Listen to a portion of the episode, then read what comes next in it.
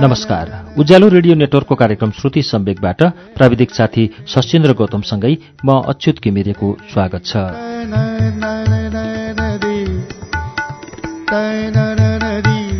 श्रुति सम्वेकको आजको श्रृङ्खलामा पनि हामी दिल्ली प्रसाद आचार्यको झझलकाहरू लिएर आइपुगेका छौं। गएको साता यसको सातौं श्रृङ्खला हामीले वाचन सुन्यौं। आज झझलकाहरूको आठौं तथा अन्तिम श्रृङ्खला वाचन हुन्छ।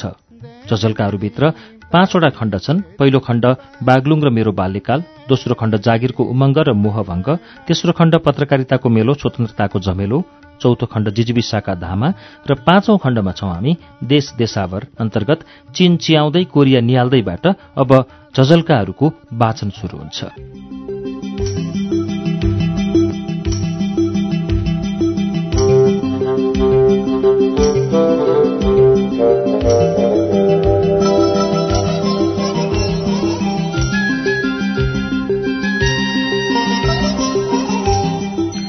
लुम्बिनी विश्वभरका पर्यटकहरू आउने ठाउँ हो। यसै क्षेत्रमा लामो समय बिताएकाले मसँग धेरै विदेशी गाइड र पर्यटकहरू सम्पर्कमा आउँथे। म पनि संसारका कुरा थाहा पाउन उनीहरूसँग भलाको सारी गर्थेँ। केही विदेशी त नेपाली बोल्न सिपालु र दोभाषे पनि हुन्छन्। यसरी चिन्जान भएका केही विदेशीहरूसँग चिठी पत्र आदान प्रदान पनि हुन्थ्यो। किम तिनै मध्येका एक कोरियाली नागरिक हुन् जोसँग लुम्बिनी आएको बेला भेटेको थिएँ। पछिसम्म उनीसँग सम्पर्क भइरह्यो किम राम्रैसँग नेपाली बुझ्थे र बोल्थे पनि। उनीसँग लामो सम्पर्क भइसकेपछि मलाई नेपाल कोरिया मैत्री सङ्घको सदस्य बनाइदिए। दुई हजार त्रिसठी सालमा नेपाल कोरिया मैत्री सङ्घले चीन तथा उत्तर कोरियाको भ्रमण गराएको थियो। यो भ्रमणमा मसँग भइरहँका साथीहरू पनि सम्मिलित थिए। चीन हुँदै उत्तर कोरिया जाने क्रममा साङ्घाई बेजिङ ग्रेटवाल र प्योङयाङसम्म पुगियो। काठमाडौँबाट हामी सुरुमा चीनको साङ्घाई गयौँ। त्यहाँ पुग्दा बिहानीको समय थियो। फुदोङ एयरपोर्टबाट बसमा चढी साङ्घाई भ्यू होटल पुग्यौँ। वेटरले शाकाहारी खाजा मगाउँदा माछा गङ्गटा र समुद्री किराहरू भएको परिकार सी फुड ल्याइदियो त्यहाँका मान्छेले बुझ्ने शाकाहारी भोजन यस्तै हुने रहेछ। जेनतेन खाएर ज्यान बचाइयो। पछि के थाहा पाइयो भने भारतमा जस्तै चीनमा पनि विशुद्ध शाकाहारी चाइनिज रेस्टुरेन्ट हुँदा रहेछन्। भटमास टोफु पनिर हरियो तरकारी इत्यादिबाट बनाइएका परिकारहरू झट्ट हेर्दा कुखुरा वा माछाका परिकार जस्तै लाग्ने रहेछन्। ती परिकार मलाई निकै स्वादिष्ट लागे। साङ्घाईको केन्द्रमा अवस्थित पुरानो बजार क्षेत्रमा दुई तीनवटा त्यस्ता विशुद्ध शाकाहारी ठूला चाइनिज रेस्टुरेन्ट छन्। पछि अमेरिकाको सान फ्रान्सिस्को शहरमा पनि विशुद्ध शाकाहारी चाइनिज खाना खाएको अनुभव छ। साङ्घाई सहर र हामी बसेको सुविधा सम्पन्न होटलको तामझामपूर्ण व्यवस्थापन देखेर हामी सबै दङ्ग पर्यौं। यसअघि थाइल्याण्ड बुल्गेरिया रुस आदि घुमिसके पनि मेरा लागि चीनको भ्रमण पहिलो थियो। होटलबाट देखिने गगनचुम्बी भवन चाक्ला बाटा जमिन मुनि चल्ने मेट्रो ट्रेन। आदि कुराले म लोभिएको थिएँ। सोचेको थिएँ मानिसले गरे के हुँदैन। साङ्घाईको एयरपोर्टबाट सहरसम्म जाने अचम्मको रेल छ। संसारको एउटा मात्र यो रेल चुम्बकको शक्तिले लिकमाथि उठेर दौडिन्छ। मागिले भनिने यो रेलमा आवाज भने ठुलै आउने रहेछ। अहिले त चीनको नाम तीव्र गतिको रेल सेवाका लागि विश्वकै अग्रपङ्क्तिमा आउने भइसकेको छ। साङ्घाईबाट विमानमै बेजिङका लागि उड्यौँ। विमानस्थलबाट ओर्लेर हामी सोझै त्यहाँको स्थानीय युनिभर्सिटी गयौँ र त्यहीँको आवास गृहमा बस्यौँ।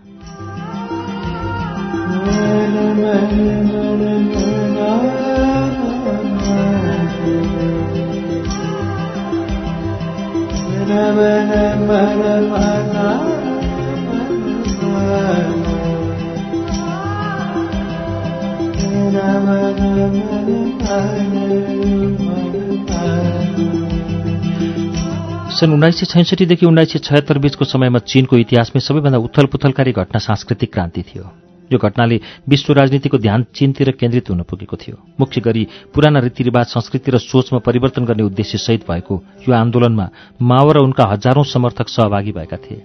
सांस्कृतिक क्रान्तिको बेला हजारौं मानिसहरू मारिए पनि माओको यो प्रयोग र उनको विचारले नेपाली राजनीतिमा पनि ठूलो प्रभाव पारेको छ। नेपालको कम्युनिष्ट आन्दोलनमा लाग्ने धेरै नेताहरू माओको रेडबुक पढेका होलान्।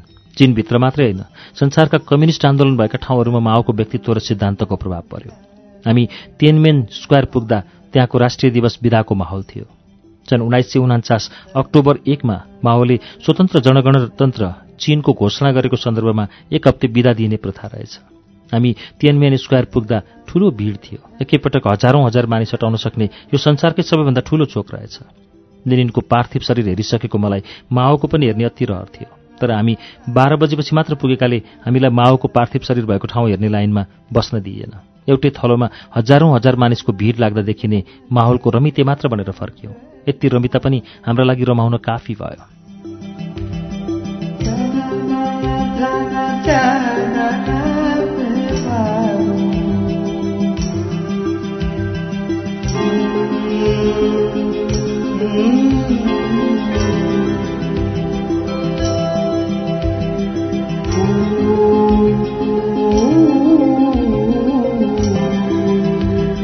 संसारका सातौं आश्चर्यमध्येको एक भनेर सुन्दै आएको ग्रेट वालमा कहिले पाइला टेक्न पाइएला भनेर मैले धेरै पर्खेको थिएँ। नसोचेका कल्पिन पनि नसकेका धेरै कुरा हुन्छन् र त जिन्दगी रमाइलो छ। संसारकै लामो पर्खालमा तीन चार किलोमिटर हिँड्न पाएको त्यो क्षणमा आफ्नै खुसीप्रति ईर्ष्यालु बनेको थिएँ। चीन लामो समय युद्धको मार खेपेको मुलुक हो। ईसापूर्व छ सय छप्पन्नमा बाह्य आक्रमणबाट बच्नका लागि चु राज्यका राजा चङले यो पर्खाल बनाउने काम सुरु गरेका थिए। सोह्रौं शताब्दीको मध्यसम्म यो पर्खाल विभिन्न समयका राजा महाराजाहरूले यो निर्माणलाई थप्दै र लम्ब्याउँदै लगे। वर्षौं वर्षको लामो प्रक्रिया पार गरेर संसारको आश्चर्यमा पर्ने यो पर्खालको संरचना बन्न आइपुगेको। हो लामो अवधि खर्चेर ग्रेटवाल बनाउने क्रममै धेरै मजदुरहरूको मृत्यु त्यहाँ भएकाले यसलाई ठूलो चिहान पनि भनिँदो रहेछ। माटो र ढुङ्गाबाट बनेको यो पर्खाल आफ्नो राज्यको सुरक्षा गर्न निर्माण गरिएको थियो। कालान्तरमा यो संसारकै पर्यटकहरूको मुख्य आकर्षणको केन्द्र बन्यो। अन्तरिक्षबाट पनि देखिन्छ भनिने यो विशाल पर्खालको लम्बाइ छ हजार सात सय किलोमिटर छ जुन चीनको पूर्वमा सानहाई गुवानदेखि पश्चिममा लोपनोरसम्म फैलिएको छ। बेजिङ घुम्न जाने प्राय सबै पर्यटक ग्रेटवाल पुग्छन् नै। तपाईँ चीन जानुभयो भने बेजिङ नजिकै पहाडको थाप्लोमा घुर्मिलो सेतु धर्छु जस्तो देखिने ग्रेटवाल घुम्न नछुटाउनुहोला।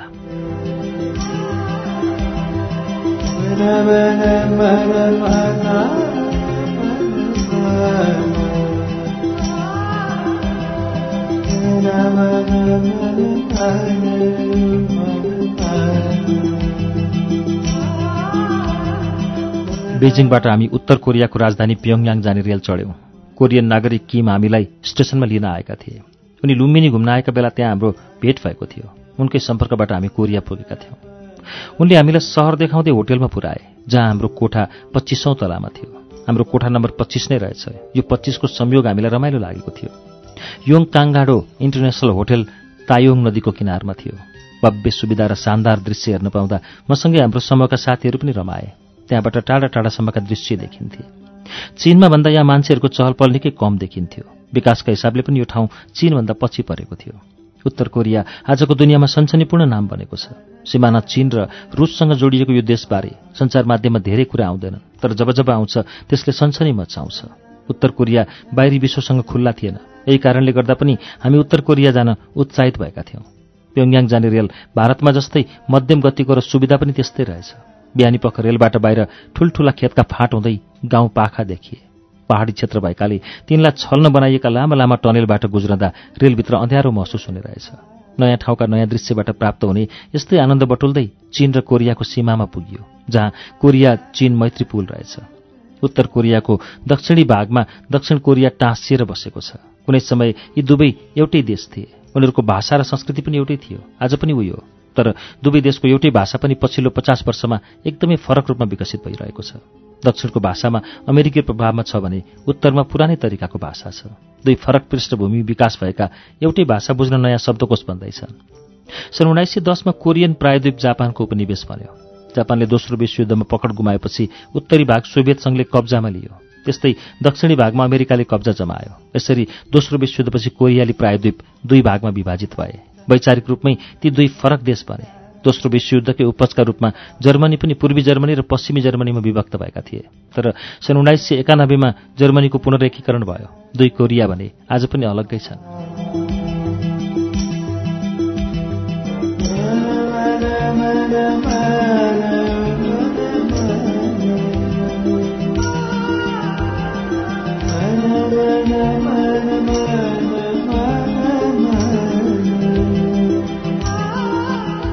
उत्तर कोरियाली राष्ट्रपिता नेता किम उल सुङको संरक्षित पार्थिव शरीर त्यहाँ हेरियो। हजारौं मानिस पुगेको यो दृश्य हेर्ने व्यक्तिका आँखा आँसुले भरिएका समेत देखिए उत्तर कोरिया विकासमा पछि परेको छ तर सैनिक बलमा दक्षिण कोरिया लगायत जापान जस्ता छिमेकीहरूलाई पनि टक्कर दिने क्षमता यसले लाग्छ अमेरिकासँग सिधै वार्ताहरूमा संलग्न छ। करिब दुई हप्ता लामो यात्रा सम्पन्न गरी हामी नेपाल फर्क्यौँ। नेपाल फर्केको धेरै दिनसम्म हामीले चीन र कोरियाको राजनीति र विकासका बारेमा कुरा गरिरह्यौँ। हाम्रो देशले कहिले यसरी विकासको गति लिने हो सोचिरह्यौँ।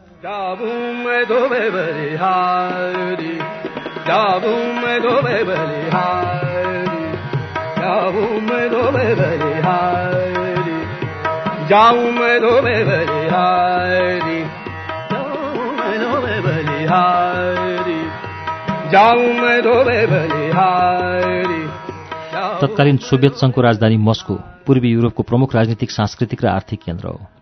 हवाई जहाजको झ्यालबाट मस्को सहर निहाल्दा। मैले यहाँको हरियाली महसुस गरेँ। जताततै रुख र बुट बरिवाले घेरिएको सुन्दर सहर मस्कोको आकाशबाट यहाँका कलात्मक भवनहरूले यहाँको समृद्धि इतिहासको झलक दिइरहेका थिए। मस्कभा नदीकै नामबाट यो सहरको नामाकरण भएको रहेछ। सन् उन्नाइस सय छयासीमा पहिलोचोटि मस्को पुगेको म। त्यसपछि धेरै पटक रुसको भ्रमण गरियो र केही समय त्यहीँ बस्ने मौका पनि मिल्यो। म यसै पनि देश विदेश डुलिरहन मन पराउने मान्छे। सन्तान नै त्यहाँ भएपछि जाने बाहना खोज्नै परेन। बाहना आफै म भएतिर डोरिँदै आयो। जेठो छोरा दिनेश छात्रवृत्ति पाएर मस्को पढ्न गएदेखि नै रुससँग मेरो परोक्ष सम्बन्ध गाँसिएको यसअघि कम्युनिस्ट आन्दोलनको ज्वलन्त इतिहास बोकेको रुसको राजनीति र केही साहित्यिक कृति मार्फत यस ठाउँबारे धेर थोर जानकार बने थिएँ। सोभियत कालमा उल्लेख्य संख्यामा शिक्षा स्वास्थ्य इन्जिनियरिङ आदि क्षेत्रमा नेपाली विद्यार्थीले रुसका विश्वविद्यालयमा छात्रवृत्ति प्राप्त गरी अध्ययनको अवसर पाएका थिए। दिनेश पनि यस्तै समयमा उच्च शिक्षाका लागि सोभियत सङ्घ पुगे। डाक्टर दिनेश पढाइपछि डाक्टरी पेसा छोडेर व्यवसायतिर लागे। छोरी लक्ष्मी पनि रुसबाट पढेर आए। हाल उनी क्रियाशील डाक्टर हुन्। भाषा र रहनसहनको फरक तरिकाले गर्दा पहिला सोभियत रुसमा पढेर आउनेहरूलाई नेपालमा गाह्रो हुने भए तापनि पछि गएर मेहनत र लगनले गर्दा नेपालका हरेक क्षेत्रमा उनीहरू अग्रपङ्क्तिमा छन्।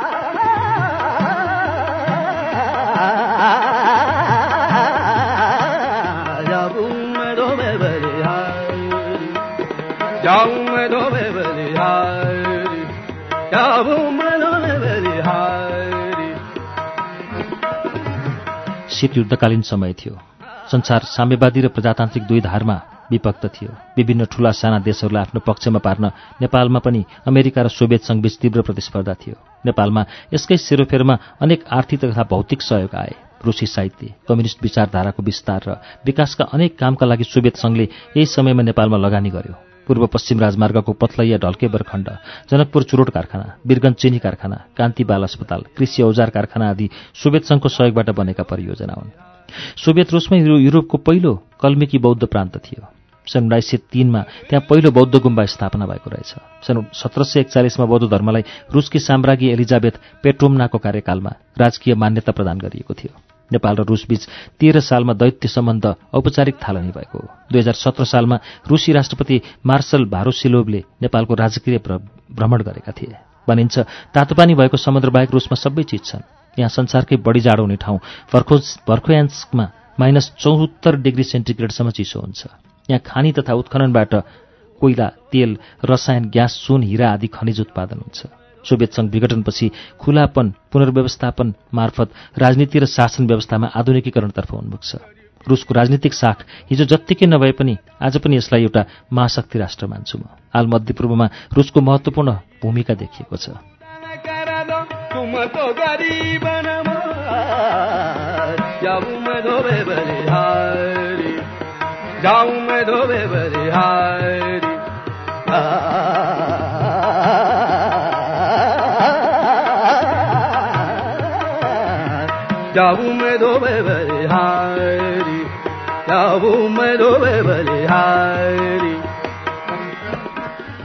नेपालभन्दा एक सय चौध गुणा ठुल्यो। संसारकै ठूलो देश रुस भूगोलमा मात्र होइन सैन्य र आणविक शक्तिका आधारमा पनि लामो समय विश्वको प्रमुख शक्ति राष्ट्र थियो।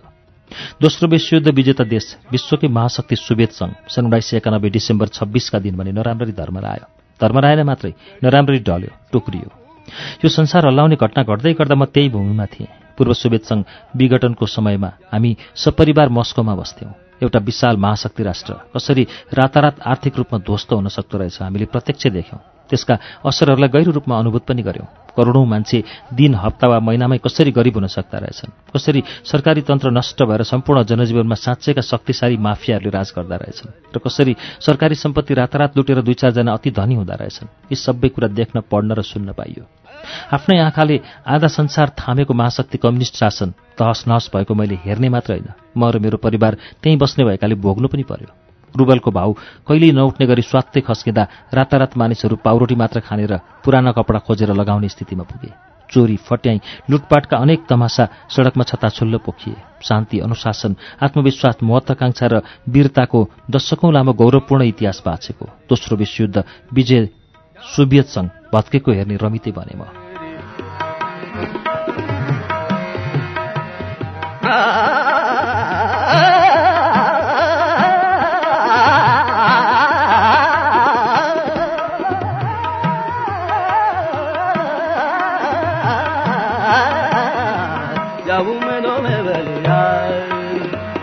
गाउँ मेरो बलिहारी तूने मेरो मन गरली जाऊँ मेरो बलिहारी गाउँ मेरो बलिहारी मस्कोमा हामी लामो समय बस्यौँ। छोराहरू डाक्टर दिनेश र क्याप्टेन प्रकाशका साथमा हामी दम्पति खुब घुम्यौँ।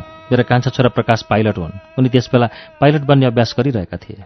राजधानी मस्कोमा भएको एउटा हेलिकप्टर प्रतियोगितामा उनले मलाई पनि आफू साथै राखेर उडाए। मस्को सहरको क्रेमलिन दरबार जहाँ अरू बेला जहाज उडाउन दिइँदैन। नजिकैबाट उनीसँग हेलिकप्टरमा उड्न पाइयो। त्यसरी क्रेमलिन दरबार नजिकबाट अवलोकन गर्न पाउनु दुर्लभ अवसर थियो। आज पनि मलाई रोमाञ्चित बनाउने त्यो मेरो जीवनकै आनन्ददायक क्षण हो। खेलका लागि भएकाले हेलिकप्टर निषेधित क्षेत्रमा समेत उडी क्रेमलिन र रेड स्क्वायर क्षेत्र नजिकै पुगेको थियो। रुसी क्रान्तिको केन्द्र मस्कोको रेड स्क्वायर लेनिनग्राद लगायतका धेरै ठाउँ डुलियो। एक हिसाबले हाम्रो काम भनेकै घुम्नु थियो। ठुलो छोरा डाक्टर दिनेशको कार्यालय भएको मस्को स्थित तत्कालीन समयको सबैभन्दा अग्लो भवन होम दुरिस्ता र मस्को टेलिभिजन टावर अस्तानीको सायदका सम्पूर्ण ठाउँहरू घुमेको सम्झना अझै ताजा छ। होम दुरिस्ताको टुप्पामा गएर तल हेर्दा मान्छेहरू कमिला जस्तै पुचुङ्ग्रे देखिन्छन्। भोलगा नदीमा पुग्दा मैले भोलगासी गङ्गा तकका लेखक भारतीय विद्वान राहुल साङ्कृत्यानलाई सम्झिए। विश्वको सबैभन्दा ठूलो हर्मिटेज म्युजियम सेन्ट पिटर्सबर्ग पुगेपछि अवलोकन नगरी र नगुमी नहुने प्रमुख ठाउँ हो। पुस्किन सङ्ग्रहालय र पुस्किन विश्वविद्यालयको चार दिने भ्रमण गरेपछि त्यसबारे मैले लेखेको थिएँ। रुसी परिवर्तनमा प्रेरणादायी भूमिका निर्वाह गरेका कारण पुस्किनलाई रुसीहरू खुब श्रद्धा गर्छन्। हाम्रा महाकवि लक्ष्मीप्रसाद देवकोटा जस्तै पुस्किन रुसका महाकवि हुन्।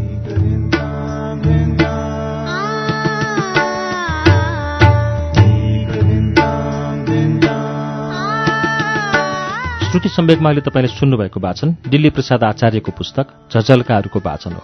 यसको बाँकी अंश वाचन लिएर केही बेरमा आउनेछु। उज्यालो सुन्दै गर्नुहोला।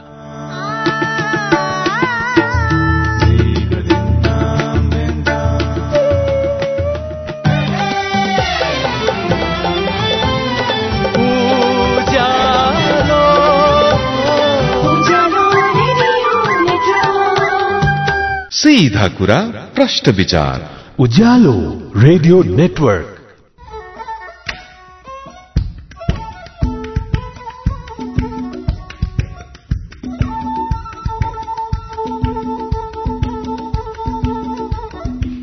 कार्यक्रम श्रुति सम्वेकमा तपाईँलाई फेरि स्वागत छ। श्रुति सम्वेक तपाईँ उज्यालो रेडियो नेटवर्कबाट सुन्दै हुनुहुन्छ र हामी श्रुति सम्वेकमा दिल्ली प्रसाद आचार्यको झझलकारको वाचन सुनिरहेका छौं। अब यसको बाँकी अंश वाचन सुनौ।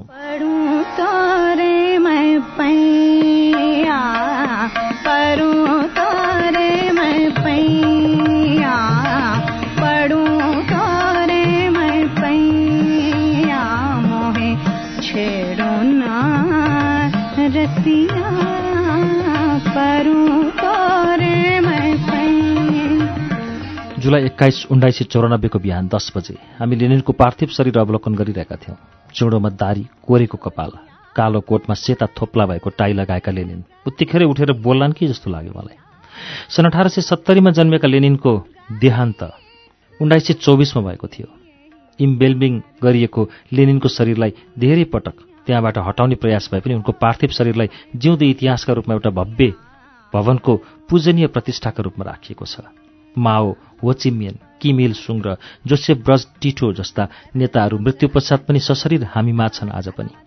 सन् उन्नाइस सय सत्रमा रुसमा दुईवटा क्रान्ति भएका थिए। पहिलो क्रान्तिको रुसका रोमानव वंशीय सम्राट निकोलास द्वितीयलाई अपदस्थ गर्यो। त्यसको केही महिनामै दोस्रो क्रान्ति भयो जसले रुसलाई सङ्घ घोषित गर्यो। दोस्रो क्रान्तिको नेतृत्व लेनिनले गरेका थिए। महान साहित्यकार लियो टल्स्टयको समाधि भएको मस्को सहरको बाहिरी भाग तुला क्षेत्रमा पर्ने यासनाया पोल्यानामा रहेछ। त्यति ठूला युद्ध र शान्तिका लेखक विश्वप्रसिद्ध साहित्यकारको भव्य समाधि होला भनी हेर्न गएको त एउटा केही नलेखेको साधारण माटोको ढिस्को मात्रै रहेछ। महानता त साधारणपनमै धेरै हुँदो रहेछ। उनको नामै यति ठूलो कि साधारण माटोको ढिस्कोमा पनि मान्छेले शिर निहुराउँदा रहेछन्।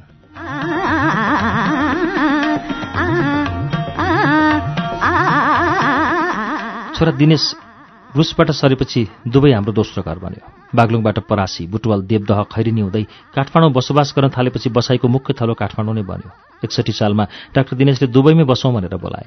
दुबईको करामा भन्ने ठाउँमा लामो समय बितेको छ। मैले नेपाल बाहिर लामो समय बिताएको ठाउँ दुबई नै हो। अहिले पनि निरन्तर दुबई नेपाल आइजाइ चलिरहेकै छ। पहिले मस्को जाँदा दिल्ली भएर सोभियत एयरलाइन्स एरोलफेल्टमा गइन्थ्यो। पछि एरोलफोर्टले काठमाडौँमा साप्ताहिक उडान सुरु गरेपछि युएईको सारजहाँ ट्रान्जिट भएर आउनु र जानु पर्थ्यो। कुनै बेला मरुभूमि मात्र देखिने सारजामा अहिले बाक्लो बस्ती बसिसकेको छ। अचेल यहाँ प्रशस्त हरियाली पनि देख्न पाइन्छ। मस्कोबाट धेरै पटकको ओहोर दोहोरमा सारजा एयरपोर्टमा वर्षौँ अघि किनेको एउटा सुनको औँठी मैले अझै लगाइरहेको छु। पछि नियमित रूपमा दुबई जान आउन र बस्न थालियो। यसबीच युएका कुना काप्चा र सबै महत्त्वपूर्ण ठाउँ र सहर पटक पटक घुम्ने मौका पाएँ। त्यसबेला ओमानसँगको सीमा क्षेत्रहरू खुला भएकोले ओमान पनि मजाले घुम्यौँ। युएई र खास गरी दुवै दूरदर्शी शासकहरूले बनाएको ठाउँ हो। दुबईको नक्कल गर्ने प्रयास गर्ने सहर धेरै छन् तर अर्थशास्त्रको साधारण नियमअनुसार दोस्रो दुबई या दुबई जस्तै सहर बनाउन अब सम्भव छैन। यो सहरमा संसारका धेरै ठूला व्यवसायीहरूको लगानी छ। आर्थिक मन्दी अगाडि धेरै नेपाली व्यवसायी नेपाली मारवाडी र प्रवासी नेपालीहरूले दुबईको निर्माण क्षेत्र र घर जग्गामा लगानी गरेका थिए। आजकल पनि लगानी गरिरहेकै छन्।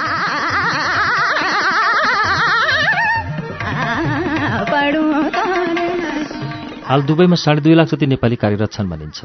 सानादेखि ठूला सबै काम र सबै क्षेत्रमा संलग्न भए पनि मुख्य रूपमा नेपालीहरू निर्माण सरसफाई सुरक्षा आतिथ्य सरकारी काम र केही आफ्नै व्यवसायमा पनि छन्।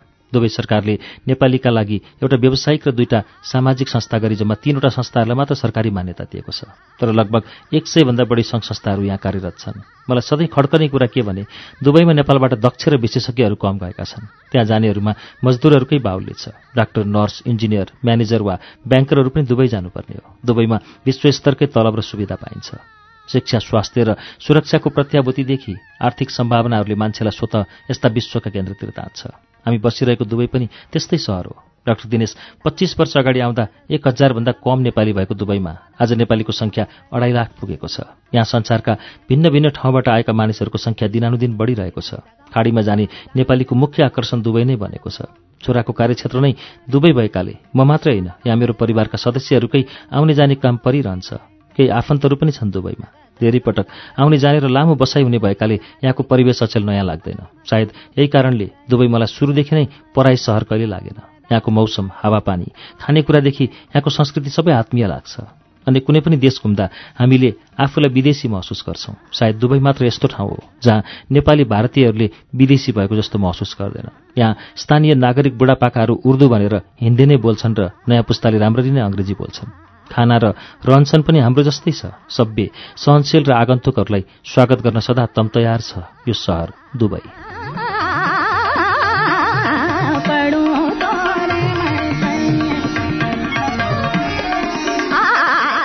दुवै बसाएकै क्रममा त्यहाँबाट इटाली र युरोपका प्रमुख सहरहरू घुम्ने मेसो मिल्यो। त्यसबेला माइलो छोरा विषम सपरिवार दुई दशकदेखि इटालीमा बसिरहेका थिए। हाल उनीहरू ग्लासको स्कटल्यान्डमा बस्छन्। हामी दुबईबाट उडेर सुरुमा इटालीको भेनिस पुग्यौँ। त्यहाँ पुग्नासाथ भाषाको कठिनाई महसुस भयो। नाति नातिनाहरू सानै थिए। अङ्ग्रेजी त्यति नबोल्ने नेपाली पनि त्यति नजान्ने। यात्राका क्रममा धेरै पटक इसारै इसारामा बात मार्नुपर्ने स्थिति आउने रहेछ छोराछोरीलाई अङ्ग्रेजी पढाउन भनेरै विषमको परिवार ग्लासगोतिर सरेका हुन्। हुन त पछिल्लो समय नेपालीले चाइनिज भाषा सिक्दा पो फाइदा हुने हो कि झैँ लाग्छ मलाई? इटाली विश्वमा अत्यन्त महत्त्वपूर्ण कला संस्कृति लगायत उद्योग धन्दामा पनि अगाडि छ।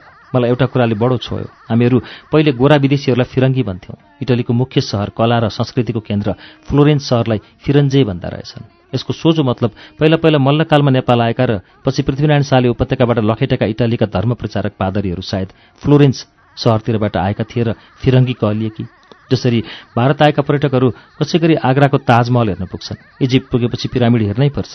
हामी इटाली पुग्दा घुम्दा लिनिङ टावर अफ पिसा हेर्नै पर्ने भएकाले त्यहाँ पुग्यौँ। हामी बसेको भेनिस सहरबाट पिसा सहर नजिकै परेकाले ढल्किरहेको टावर हेर्ने रहरलाई मार्न सकेनौँ। यो आठ तले गिर्जाघर पाँच डिग्री ढल्केको छ।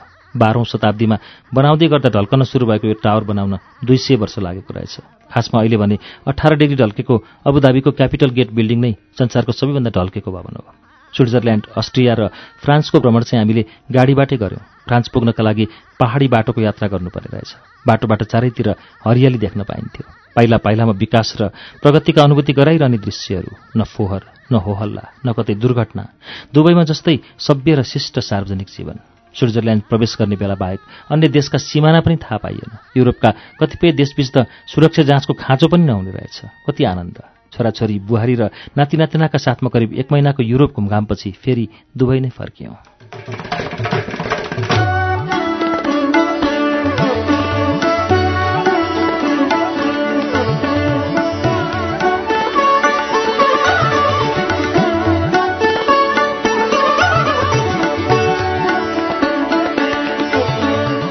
नेपालीलाई बेलायत चिनाउने दुई प्रमुख पात्रहरू हुन् श्रीतिन जङ्गबहादुर राणा र साहित्यकार तारानाथ शर्मा। जङ्गबहादुरको यात्रा वर्णन समेटिएको जङ्गबहादुरको बेलायत यात्रा र ताना शर्माको नियात्रा सङ्ग्रह बेलायततिर बरालिँदा। यी दुई किताब पढेपछि लन्डन घुम्ने हुटुटी जगाउँछ हरेकलाई। कतिले यस्तो तिर्खा मेटाउन पाउँछन् कतिले पाउँदैनन्। यो छुट्टै रुच छ। सन् दुई हजार बाह्रको गर्मीमा ओलम्पिक खेल हेर्ने गरी छोरा डाक्टर दिनेशले दुबईबाटै संयुक्त राज्य घुम्ने कार्यक्रम बनाए र हामीले नाति सुदीपसहित खेल कौशलको सुन्दर रमिता हेर्ने बाहनामा लन्डन घुम्न पायौँ। लन्डन पहिलो नजरमै विशाल समृद्ध सुसंस्कृत सभ्य र भव्य लाग्यो। एक समयको विश्व शक्ति केन्द्र। लन्डनलाई विश्वका सबै देशबाट सबैभन्दा धेरै पर्यटक घुम्न आउने सहर मानिन्छ। अक्सफोर्ड स्ट्रिटमा उभिएर एक घण्टा मात्रै बिताउने हो भने यो कुरा सत्य साबित हुने रहेछ। यहाँ तपाईँ ध्यान दिएर सुन्नुहोस् संसारका सबै मुख्य भाषामा बोलेको हो कि झैँ लाग्नेछ।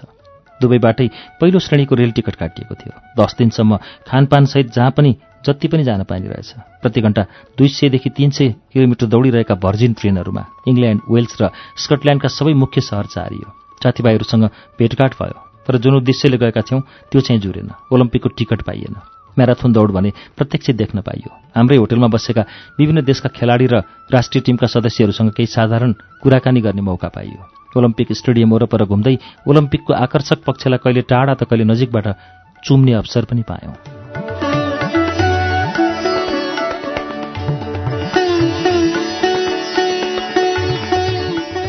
लन्डन पुगेको भोलिपल्ट बिहानै उठेर बर्मिङगाम गयौँ। एसियाली मूलका मानिसहरू धेरै बसोबास गर्दा रहेछन्। दिउँसो होली हेड डेट गयौँ। यो बतास चल्ने सानो बन्दरगाह सहर हो। यहाँबाट आयरल्यान्ड जाने ठूलो पानी जहाज चल्छ लिभरपुल सहर अफ्रिकी देशहरूबाट ल्याइएका दासहरूको ट्रान्जिट र बिक्रीका लागि परिचित रहेछ। औद्योगिक क्रान्तिको मुख्य बन्दरगाह यो सहरमा पुरानो जमानाका चिनियाहरूको बाक्लो बस्ती छ। सङ्गीत प्रेमीहरूका लागि महत्त्वपूर्ण बिटल्स ग्रुप यही सहरको हो। हामीले उनीहरूको सम्मानमा बनाइएको स्मारक हेऱ्यौँ। रमाइला फाँट। पहाड नदीहरू छिचोल्दै हाम्रो ट्रेन स्कटल्यान्डको ग्लासको सहरमा रोकियो। चिकित्सा शास्त्रमा यो सहरको ठूलो देन छ। एन्टिसेप्टिकको प्रयोगले शल्यक्रिया गर्न सम्भव बनाउने प्रथम प्रयोग भएको सहर यही हो। आप्रवासी मुस्लिमहरूको बाक्लो बस्ती भएकाले होला। यहाँ ठूलो मस्जिद पनि रहेछ। नजिकै ऐतिहासिक एडेनबर्ग सहर छ। यहाँका विश्वविद्यालय र दरबारहरू प्रसिद्ध छन्। हामीले मध्य इङ्ल्यान्डका लिड्स योर्क हल लगायतका सहरका मुख्य ठाउँहरू अवलोकन गऱ्यौँ ठाउँ ठाउँमा नेपाली रेस्टुरेन्टहरू फेला परे। नेपाली खाना पनि खाइयो। विदेशी भूमिमा पाइने नेपाली खानाको स्वादले स्वदेशको तिर्सना मेटाउने अनुभव धेरै पटक गर्न पाइयो। वेल्स राज्यको राजधानी क्याड्रिम स्वान्सी सहरमा पनि ओलम्पिक खेलको रमाइलो रहेछ। दक्षिणमा बेलायतको पुरानो मुख्य बन्दरगाह पोर्ट्स माउथ र छुट्टी मनाउने भनेर चिनिने प्रख्यात सहर ब्राइटन पनि रमाइलो लाग्यो। लन्डन सहर र वरिपरि नेपालीहरूको मुख्य बसोबास रहेछ। भूतपूर्व ब्रिटिस गोर्खाका परिवारहरू पढ्न आएका विद्यार्थीहरू स्थायी बसोबास गरेका र रोजगारीमा आएका नेपालीहरू रहेछन्। हामीले मुख्यतः आफ्नै बागलुङ गुल्मी बुटवलतिरका परिवारहरू भेट्यौँ। राम्रो आतिथ्य मिल्यो। मिठो खाना पनि खाइयो। रमाइला कुराकानी भए। सूर्य नहस्ताउने साम्राज्य नेपालसँग सन्धि गरेको अङ्ग्रेज देश जङ्गबहादुर पुगेको युरोपियन देश ताना शर्मा बरालिएको बेलायतलाई दस दिन घुमेर बिट मार्दै फेरि दुबई फर्कियौँ।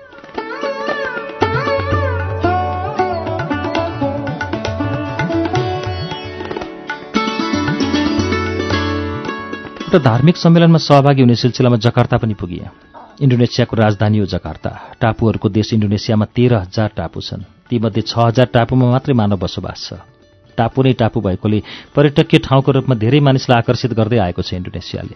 संसारकै सबैभन्दा ठूलो मुस्लिमको मुस्लिम देशको राजधानी। जनघनत्व बढी भएको महत्वपूर्ण सहर हो जकार्ता। स्थानीय इन्डोनेसियन जाति लगायत पुराना चाइनिजहरूको बाक्लो बस्ती छ यहाँ। भारतीय व्यापारीहरू पनि उल्लेख्य संख्यामा छन्। मुस्लिम बाहुल्य ठाउँ भए पनि बुद्धमार्गी इसाई र हिन्दूहरू पनि यहाँ छन्। हामी सहभागी भएको सम्मेलनमा पनि स्थानीय भारतीय मूलका धेरै नागरिकले भाग लिएका थिए। आजकल त इन्डोनेसियाकै बाली द्वीप घुम्न जाने नेपालीहरूको पनि लर्को लागेको सुन्छु।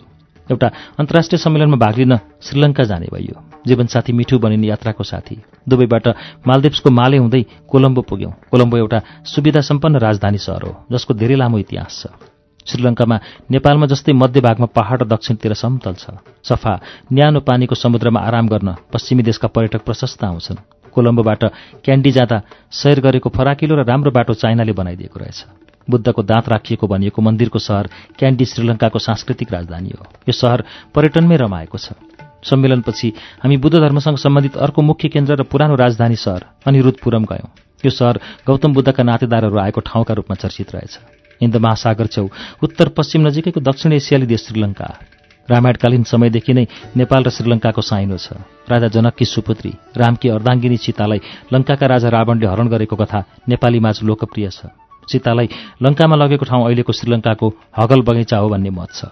भारतका सम्राट अशोककी छोरी सङ्घमित्रा श्रीलङ्का गएर बौद्ध धर्मको प्रचार प्रसार गरेका कारण पनि नेपाल र श्रीलङ्का बीच धार्मिक र सांस्कृतिक सम्बन्ध ऐतिहासिक कालदेखि रहिआएको छ।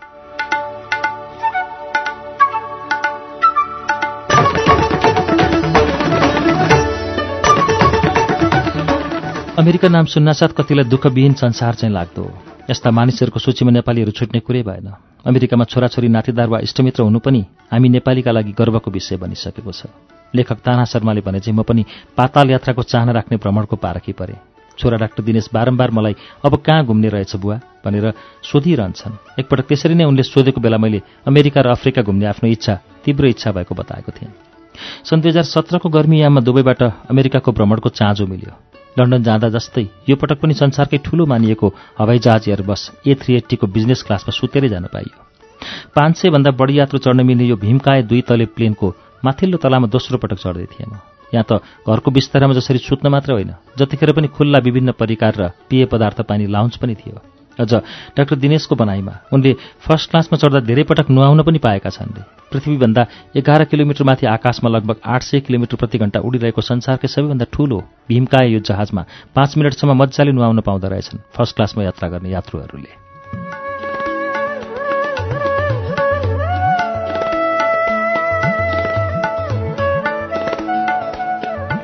संसारकै केन्द्र मान्नुपर्छ न्युयोर्कलाई यो विशाल सहरले नयाँ संसारको इतिहास मात्र बोकेको छैन। यसले संसारको अर्थतन्त्रलाई पनि धानेको छ। लगभग सबै वैदेशिक आर्थिक कारोबार न्युयोर्क नभई नगई पूरा हुँदैनन्। सायद आर्थिक मन्दी वा संसारकै विकासको गति यही न्युयोर्क सहरबाट सुरु र अन्त्य पनि हुन्छ। हामी बसेको होटलको पारी हडसन नदीको किनारामा न्युयोर्कको केन्द्रबिन्दु म्यानहटन देखिन्छ। पछिल्लो समय म्यानहटनले जति परिवर्तन संसारमा अरू कुनै ठाउँले गराएको छैन। कैयौं सत्ता परिवर्तन लाखौंको मृत्यु आर्थिक मन्दीले विश्व अर्थतन्त्र धराशायी पार्नमा समेत गगनचुम्बी भवनहरूको यो सहरको एक भाग जिम्मेवार छ। यही सेप्टेम्बर एघारको दुर्घटना भयो ट्विन टावर डले जसले गर्दा संसारमा आमूल परिवर्तन आयो। यसले संसारकै शक्ति समीकरण बदलिदियो। न्युयोर्कको टाइम्स स्क्वायरमा नपुग्ने हो र स्ट्याचु अफ लिबर्टी नहेर्ने हो भने अमेरिका के घुमेको भनेर कसैले सोध्न पनि सक्छ। दिनभरि थकाइ लाग्ने गरी घुमेर ट्विन टावरको स्थानमा बनाइएको स्मारक अवलोकन कक्षहरू हेर्दै रातिको न्युयोर्क कति जीवन्त छ भने हेर्ने मौका पाइयो। हाम्रो गाइड भारतीय प्रवासी रहेछन्। न्युयोर्कलाई नजिकबाट चिनेका र राष्ट्रपति ट्रम्पलाई व्यक्तिगत रूपमा चिन्ने र सुरुदेखि नै उनको चुनावमा सहयोग गरी प्रचार प्रसारमा लागेका पनि रहेछन्। उनीबाट रोचक जानकारी लिँदै खुला छत भएको बसको यात्रा गर्दा यहाँको झिलिमिलीमा अति नै रमाइलो भयो। संसार यस्तै हो। यस्तो व्यापक समृद्धि र झिलिमिली सहरमा पनि पुरै सहर अन्धकार हुने गरी बिजुली गएका समाचारहरू आइरहेका छन् अचेल।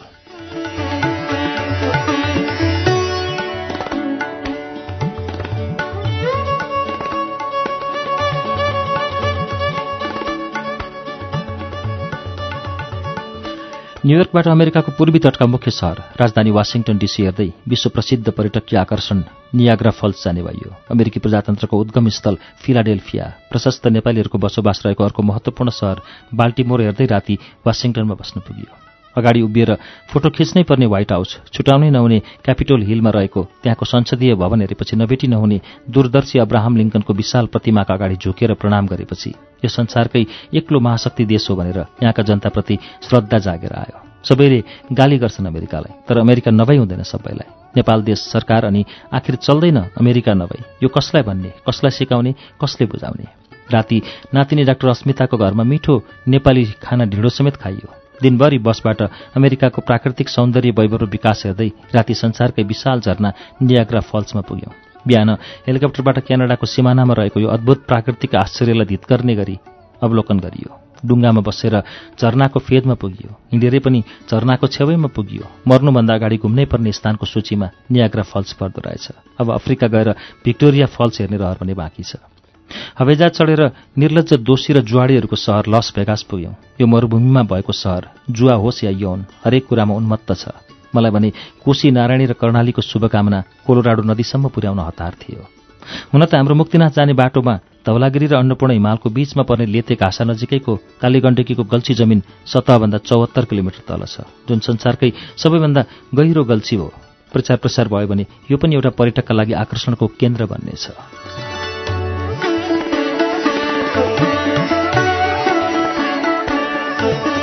प्रशान्त महासागरको तटमा रहेको विशाल लस एन्जलस सहर पचासौं तलामाथि गएर हेरियो।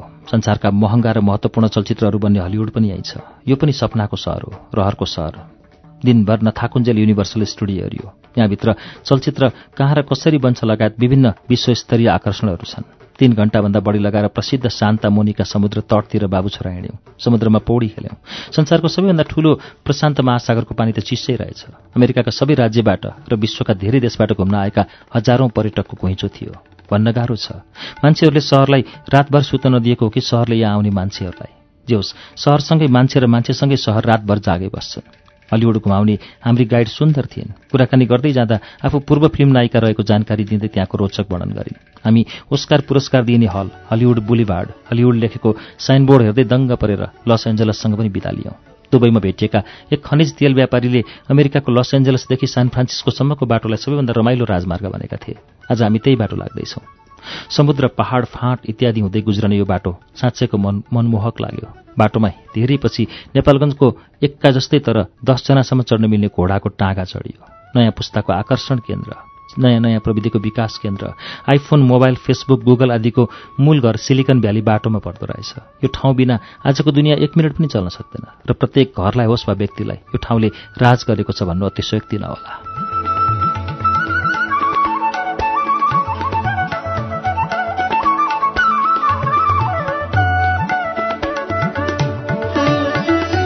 बिहान दस बजे। दुबईको छ्वास गर्मीमा विमानबाट ओर्लाँदा बल्ल याद आयो। कति छिटो पुरै अमेरिका उत्तरी ध्रुव र आफू पहिला बसेको सहर मस्कोमाथि भएर उडेको जहाज जहाजमा समय बितेछ। इन्डिया खोज्न हिँडेका कोलम्बसले अमेरिका पत्ता लगाउँदा कति खुसी भयो होलान् कुन्नी। म भने अमेरिका यात्रामा औधी रमाएँ।